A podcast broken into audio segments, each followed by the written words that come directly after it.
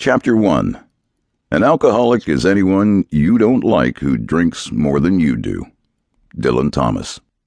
Becoming hooked on alcohol was as easy as falling in love. And when I came into the esteemed rooms of Alcoholics Anonymous for help, I believed that they had the answer to all my problems. They didn't. I feared leaving them. If I didn't stay with the program, I would end up a hopeless drunk, so I was told. Their stories back this up, and it scared me. They had me. It became a relationship of dependence for me.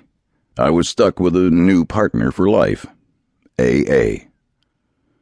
My attraction to the alcoholic life began when I was young and wanting all the pleasures I thought I should have. After I graduated from nursing school in a rural town in Pennsylvania, my roommate and I moved to New York to work and find an exciting new life. One evening, we sat in the cabaret listening to jazz.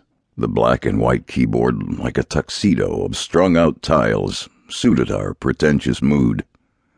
The heightened beat of our hearts brought a rosy flush to our cheeks. Our imaginations burst into flame with recollections of romantic scenes from movies we had seen. Lifting our goblets, we toasted New York for all it promised. We stepped from our ordinary lives, our plain clothes, and our unimaginative conversations into glamorous roles. We pretended to be something we had dreamed about, fanned by the winds of youth and inexperience. My roommate and I had just graduated and were bursting with reckless abandon. Our eyes danced around the room, looking at the unattached young men. Is that handsome guy at the bar looking at me? A quick mental review of my pose, my hair, my dress told me yes. I looked good. I tingled all over. This evening was playing out just like the movies. Was I drunk, or was this moment too intoxicating? Although charmed by the idea of living out a fantasy, I found myself too timid to pull it off on the social stage without a dose of courage alcohol. Once I discovered the magical power, I used it regularly to prepare myself for socializing. We were country girls looking for thrills we never had back home. The ambiance seen through a sparkling glass of Beaujolais and playing chess in a low cut, black sequined cocktail dress excited me. Flickering candlelight over the squares of the chessboard foreshadowed the dance on the parquet floor later.